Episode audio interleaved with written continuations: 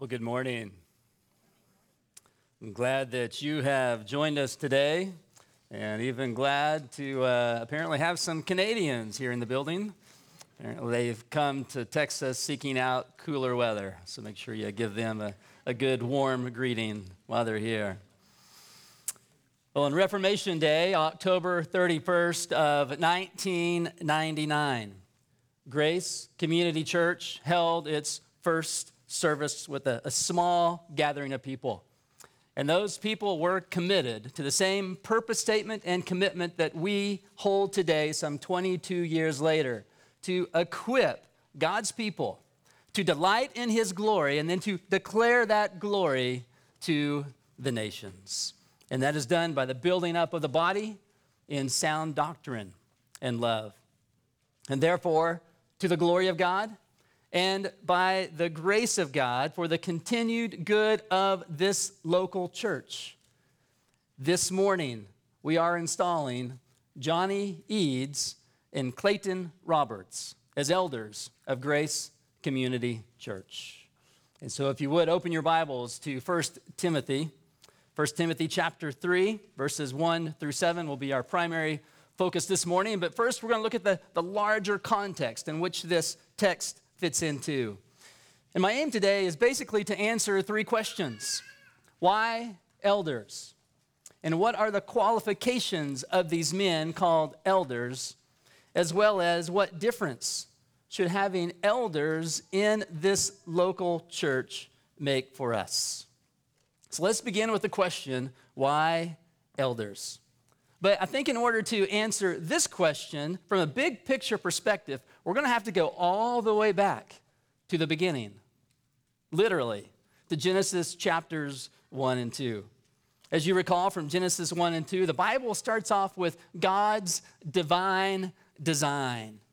It was a divine design because creation came into existence by God, who spoke, and then by his very word, a world of perfection came into existence, a world that reflected its creator. In the beginning, in this divine design, Adam and Eve enjoyed perfect fellowship with one another and with their creator as they lived by the very words that God had spoken to them. That has always been God's uh, divine design, that his people would live by his word. Before Moses died in his last days, he gathered the people of Israel together, and he also emphasized the centrality of the word of God for the people of God, as he said in Deuteronomy 32 47, that God's word is no empty word for you, but your very life. And by this word, you shall live long in the land that you are going over to the Jordan to possess. Psalm 119 11, a familiar verse, says, I have stored up your word in my heart that I may not sin against you. And so, what did God give to his people that they might know him, that they might delight in him, that might keep them from sin? He gave them his word. That is why in Deuteronomy it says that the kings that were to be set over Israel they were to write out the word of God for themselves. Listen to these words from Deuteronomy 17, 18 through 19, which says, And when he, the king, sits on the throne of his kingdom, he shall write for himself in a book a copy of this law, approved by the Levitical priest. And it shall be with him, and he shall read it all the days of his life. That he may learn to fear the Lord his God by keeping all the words of this law and these statutes and doing them. And so, for the church today, what has God given us that we may know him, that we may delight in him, that we may delight in his glory and live for his glory in all of life? 2 Timothy 3 16 and 17 says that all scripture all scripture is breathed out by God and is profitable for teaching, for reproof, for correction, and for training in righteousness, that the man of God may be complete, equipped for every good work. And so God reveals himself and his perfect will for us through his word. And so, from the very beginning, it is on the very word of God that we then see the devilish assault. The devilish assault. With Eve, the devil distorted. He defied the very word of God in order to deceive her and to tempt her to doubt the very goodness of God, which then led to disobedience and death. And thus Paul wrote in Romans 5:12, Therefore just as sin came into the world through one man, being Adam, and death through sin, sin being disobedience to the word of God, to God himself, and so death spread to all men because all sinned. So, in other words, we are all now born with a sinful nature and we sin naturally. And so, this past week, when my youngest child had a fit of rage, guess what? I didn't have to teach her how to do that. When she didn't get what she wanted, she made it known. We sin naturally. And apart from the Word of God, all we know how to live for is ourselves. We see this in the book of Judges when the word of God was spoken. What did the people do? They neglected it. They forsook it. They did not pay attention to it. Judges 21 25 says that everyone did what was right, not according to the word of God, but in his own eyes. Then what happened later in Israel when the kings did not live by and lead by the word of God? They and the people turned to idolatry, and they did what was detestable in the sight of God. And so, in his steadfast love, what did the Lord do towards this rebellious people? He repeatedly sent his prophets to them to proclaim his word to them that they might repent of their sins and that they might worship him alone as the one true God according to the word that he had given to them. And yet, from Adam and Eve to you and I. Paul describes sinful humanity this way in chapter Romans chapter 3 verses 10 through 12. He writes, "None is righteous. No, not one. No one understands. No one seeks for God. All have turned aside. Together they have become worthless. No one does good, not even one." Did the word of God just ruin your self esteem? If so, then praise be to God. Because the root of all of our sinful problems is pride. We esteem ourselves as sinful people rather than esteem the one who was altogether without sin and whose our identity is to be found. By God's divine design, and to conquer the devilish assault, God then sent forth the divine shepherd. The divine shepherd who not only perfectly upheld the word of God, but was himself the word of God incarnate. Listen to John chapter 1, verses 1 through 5. It says, In the beginning was the Word, and the Word was with God, and the Word was God. He was in the beginning with God. All things were made through him, and without him was not anything made that was made. In him was life, and the life was the light of men. The light shines in the darkness, and the darkness has not overcome it. Verse 14 And the Word became flesh and dwelt among us, and we have seen his glory glory as of the only Son from the Father, full of grace and truth. And so, allow me this morning to ask you the most important question that you could ever be asked Do you know the Word? No, I'm not just talking about having an intellectual knowledge of the words written in the Bible, but do you experientially know the Word of God, the only Son of God? who came in flesh, who lived upon this earth as no other person ever has without sin? Have you come to understand that the, the wages of your sin, your disobedience to the very word of God, the wages of that sin is death? and that the only way that you can be made right is not by trying harder to do better, but by trusting in Christ's payment for your sin upon the cross. Do you believe that your only hope of the righteousness that God requires is not in your efforts, but in what Christ did, his finished work upon the cross? Are you trusting in him, the living word of God, as your only hope of salvation? Oh, if not, I would plead with you to cry out to God that by his Spirit, you might see your sin, your selfishness, your disobedience to the Word of God as it is in light of the mirror of God's Word, and that He might also show you His Son, the Lord Jesus Christ, the living Word, in whom there is life, He who is the light of men. Well, when Jesus came and began His earthly ministry, like Adam the first, He also was tempted by the evil one. But unlike Adam, as we see recorded in Matthew chapter 4, verse 4, Jesus said, It is written, Man shall not live by bread alone, but by every word that comes from the mouth of God. In his earthly ministry, Jesus taught publicly the word of God, but then he also taught the word to his apostles. Why? So that after his departure, as he would send the Holy Spirit, and by the power of the Holy Spirit, the church then might be established through the proclamation of Christ, through the teaching of the Word of God, as the disciples were called to obey all that Christ had commanded them.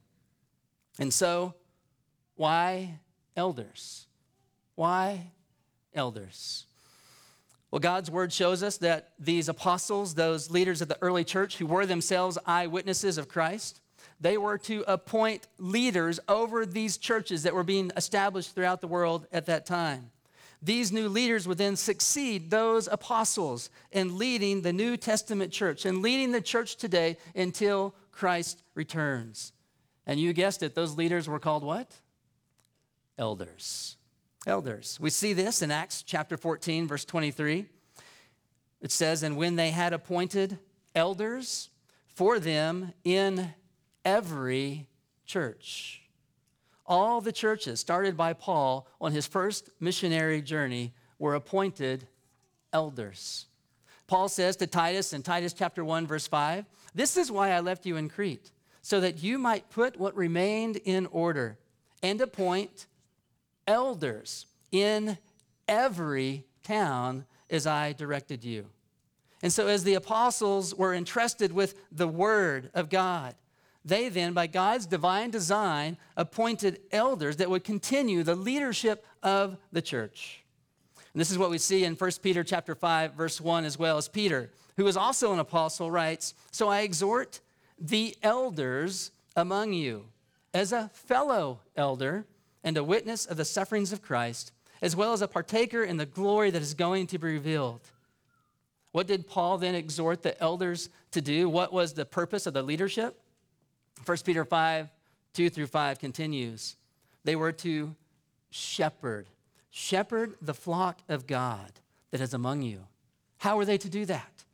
Exercising oversight, not under compulsion, but willingly, as God would have you not for shameful gain, but eagerly, not domineering over those in your charge, but being examples to the flock.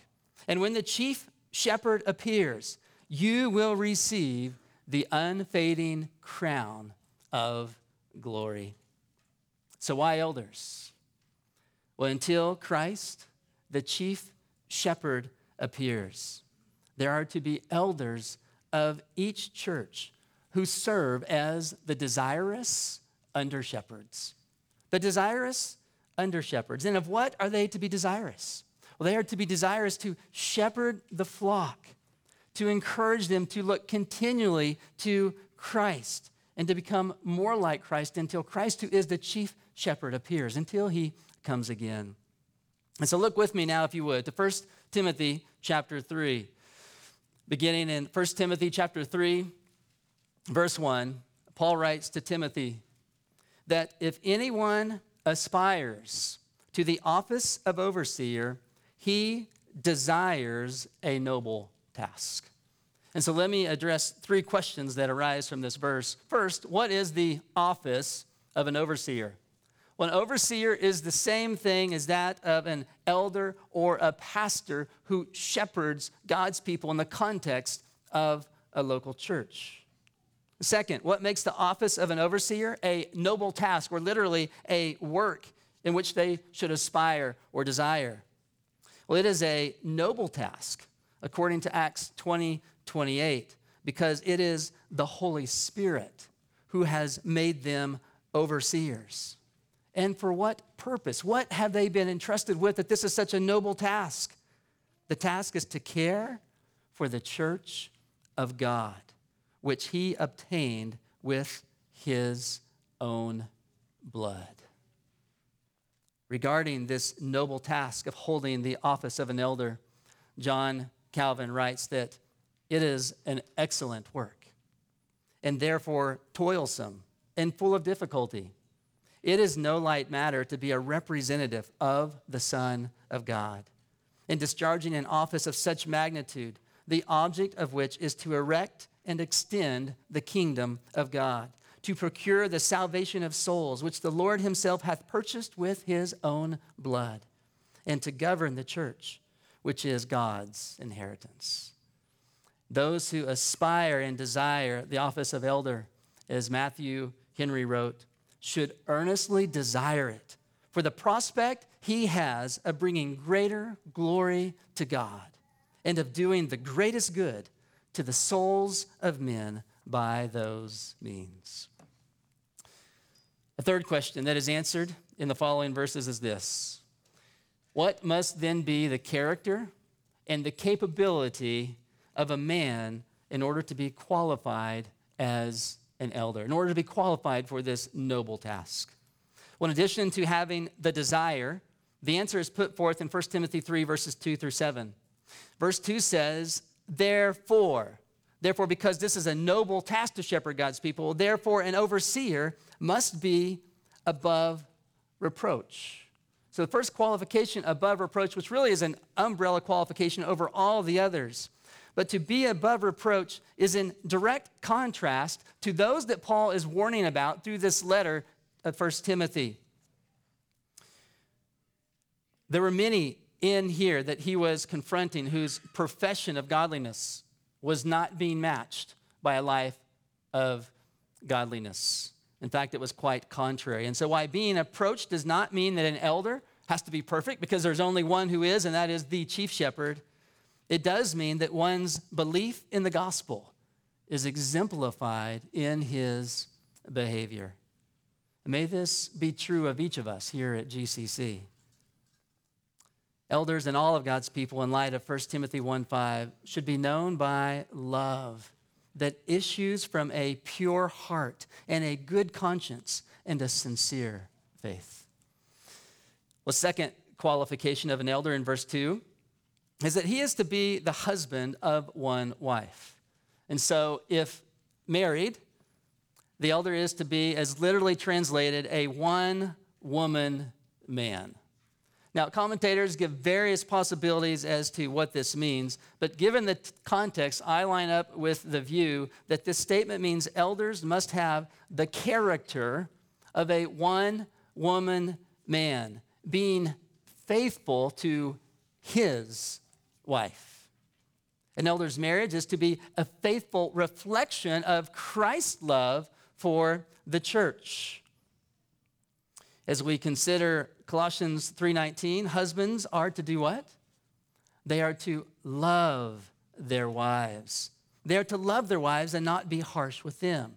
Because a husband who is harsh with his wife seeks to conform her to the selfish ambitions of his own world rather than to Christ through the Spirit of God, by the grace of God, through the Word of God.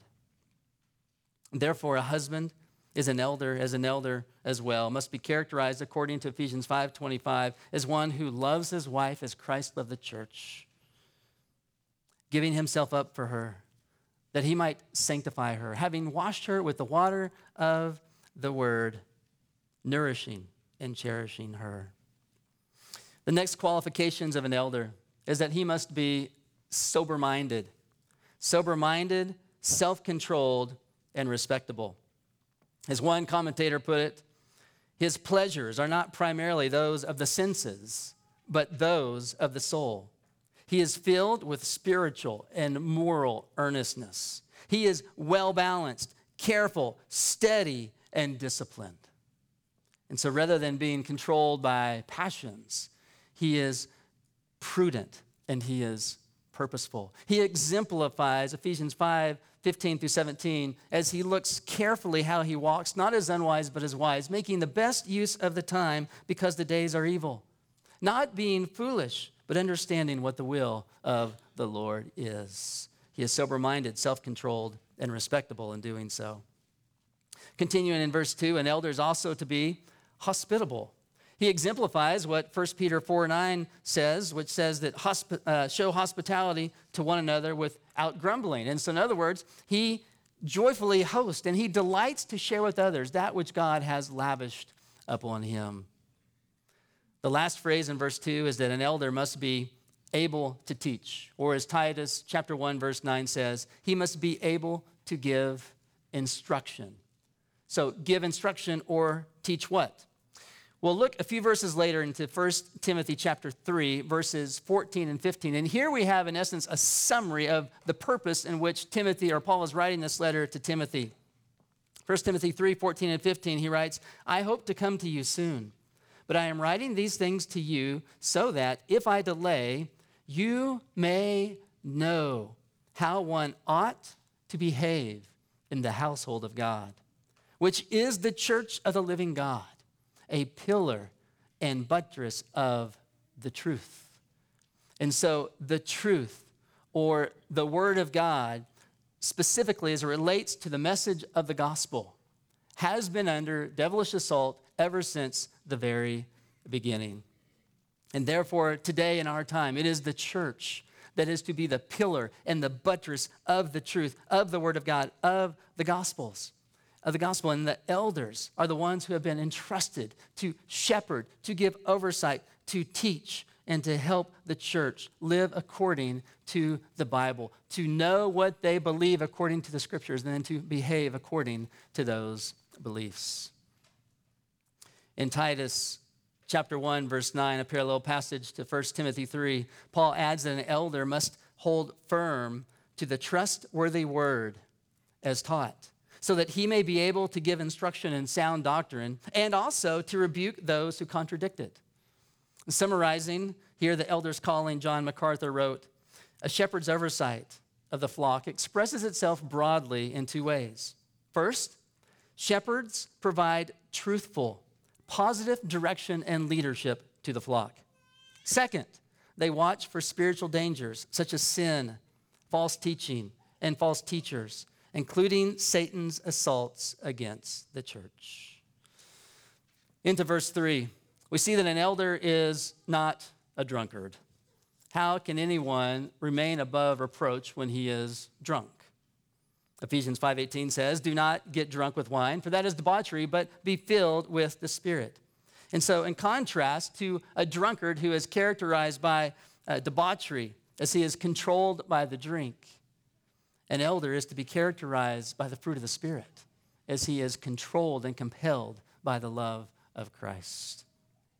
Verse 3 continues saying, An elder is not violent, but gentle, not quarrelsome. In other words, an elder is not to be arrogant or quick tempered or contentious, but is characterized by the Beatitudes and being meek and by being a biblical peacemaker. Paul writes in 2 Timothy chapter 2 verses 24 and 25, and the Lord's servant must not be quarrelsome, but kind to everyone, able to teach, patiently enduring evil, correcting his opponents with gentleness. God may perhaps grant them repentance, leading to a knowledge of the truth.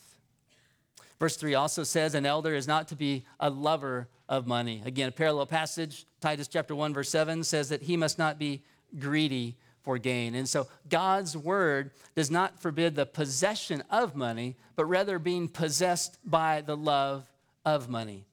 The reason for this, Paul writes in 1 Timothy chapter 6 verse 10, for the love of money is the root of all kinds of evil. It is through this craving that some have wandered away from the faith and pierced themselves with many pains. And so an elder must not be a lover of money. 1 Timothy chapter 3 verses 4 and 5 Paul continues this list of qualifications as he writes that an elder must manage his own household well with all dignity keeping his children submissive for if someone does not know how to manage his own household how will he care for God's church there has been some confusion about the uh, ESV's translation of the parallel passage in Titus chapter 1, verse 6, which reads, And his children are believers. But the Greek word here for believers can also be translated as faithful and seems to better fit the context of what's being written here. And so I think that the KJV version translates Titus 1, uh, chapter 1, verse 6 best as it says, having faithful children, not accused of riot or being unruly. After all, if a man cannot lead his own children and manage his own children, and that they will not behave in his own home while they live with him, then how can he manage the household of God and lead them to behave in a way that's becoming to Christ? John Calvin wrote, He who is unfit for governing a family will be altogether unable to govern a people. And so the question becomes do Johnny and Clayton govern their families well? Well, thankfully, our interaction and observation of them over the past years would give us a resounding yes. But following in the footsteps of the Puritans, and to their encouragement, and hopefully an encouragement to you, I have asked the oldest child in each of their home if they could affirm that their father manages their household well and is a spiritual leader. And so I'm going to read to you, for the encouragement of Johnny and Clayton and to GCC, what they have said. So, Johnny and GCC, be encouraged by these words from Gabriel. Dad is a great spiritual leader in our home. Every night, he leads our family in a family devotion and prayer time, going through a book of the Bible and sometimes also a good Christian book to encourage us in our faith. He also encourages us to have daily times in God's Word and also is always ready to give advice on which book of the Bible to read next. His godly Christian walk inspires us to grow closer to God ourselves. Clayton and GCC be encouraged by these words from Carter. My father has led us in godliness in so many ways. He often sits us down, taking us slowly through a spiritual book and helping us explain many doctrinal issues that my brothers or I do not understand. Whenever my brothers or I need a spiritual counselor, he is there. A work ethic like my dad's, I hope to one day aspire and emulate. Just as Paul called the Corinthians to imitate himself, I can truly say that so do I wish to imitate my Father. I honestly could not ask for a more patient or loving dad who looks more like Christ. Fathers, may this be an encouragement to us as well from Ephesians chapter 6 verse 4 that we would bring up our own children by the grace of God in the discipline and instruction of the Lord. These men do this well in their home and by the grace of God they will shepherd us well also. Well, verse 6 continues, he must not be a recent convert or he may become puffed up with conceit or fall into the condemnation of the devil. Obviously, a new convert is more prone to stumble into sin, not knowing well the, guard, uh, the word of God, having just come out of darkness. And when he sins, he leaves a, a ripple effect, perhaps upon his own life and his own home. But when an elder, one who is well established in the church, a leader of the church, when he falls into grievous sin, it's not a ripple effect. It's a tsunami effect that goes not only through his own home, but also through the church and affects the advancement of the gospel as verse 6 says, by falling into the condemnation of the devil. That is, falling into condemnation on account of his own pride. Therefore, as Kent Hughes wrote, humility, humility seasoned by experience. Humility seasoned by experience is an indispensable qualification for eldership. As our spiritual lives are not a playground, but a battleground, as I believe J.C. Ryle said, who would you want to lead you into battle? A man who has five years of academic training in battle strategies? Or a man who has spent 25 years constantly out there on the battlefield? Somewhat of a, trick question. I hope your answer to that is both. A man who has both the academic understanding, but also the life experience. And as we consider an elder, he must not be a recent convert, but in humility, he has learned in the course of time how to fight the good fight of faith for himself, while also helping others, according to Hebrews 12, verses 1 and 2, lay aside every weight and sin which clings so closely, to run the race with endurance that is set before us looking to Jesus, the founder and perfecter of our faith. And lastly, verse 7, Paul writes to Timothy, Moreover, he, an elder, must be well thought of by outsiders, so that he may not fall into disgrace, into the snare of the devil. And so an elder must be characterized by integrity. He must be characterized by kindness is first, or as uh, Titus chapter 1, verse 8 says, he is to be a lover of good, upright, and holy. And rather than the disgrace that comes in having strayed away from the word of God, an elder is to exemplify the grace of God in personal godliness as he seeks to live out the word of God to the exaltation of Christ and to the establishment of Christ's church. And so, Johnny and Clayton, as Paul exhorted Timothy. And as you join this team of elders today, hear these words as we come alongside one another seeking to live out 1 Timothy chapter 6 verse 11 and following. Pursue righteousness, godliness, faith, love, steadfastness, gentleness. Fight the good fight of the faith. Keep the commandment unstained and free from reproach until the appearing of our Lord Jesus Christ. Well, having considered the reasons for and the qualifications of an elder, we come to the, the third question and the fifth point on your outline. What difference should having elders like this who desire, aspire to this noble task, what difference should elders make in your life? in the life of the dedicated members of this local church.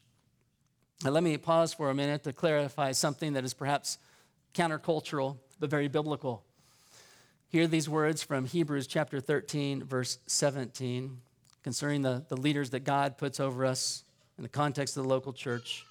Obey your leaders and submit to them. Why? For they are keeping watch over that which is of greatest importance to you for all of eternity. They're keeping watch over your souls as those who will have to give an account. And so, one of the implications from this text and many others in the New Testament is that being a part of the household of God means that you are a committed member of a local church. Being a member of a local church is not like being a, a movie goer where when you feel like it, you go and you go for entertainment. And after you're done, you review it and you critique it. That's not what it means to, to go to church.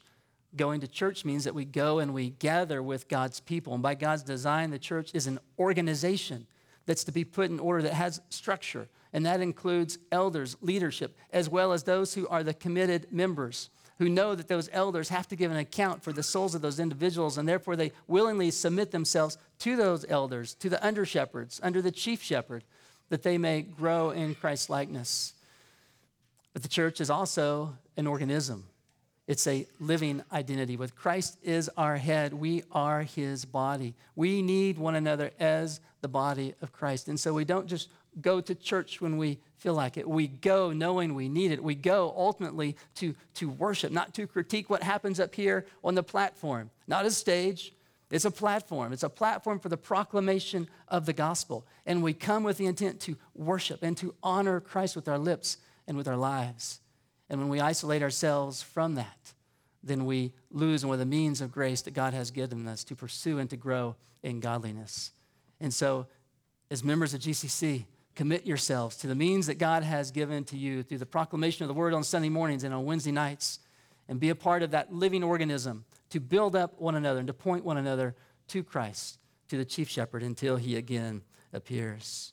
And for those of you who are looking for a church home, we would encourage you, if this would be the church, to uh, join up with our foundations class, and we'll teach you more in that class of what it means to, to be a member of the church and what this church is all about, namely the glory of God through his Son, the Lord Jesus Christ.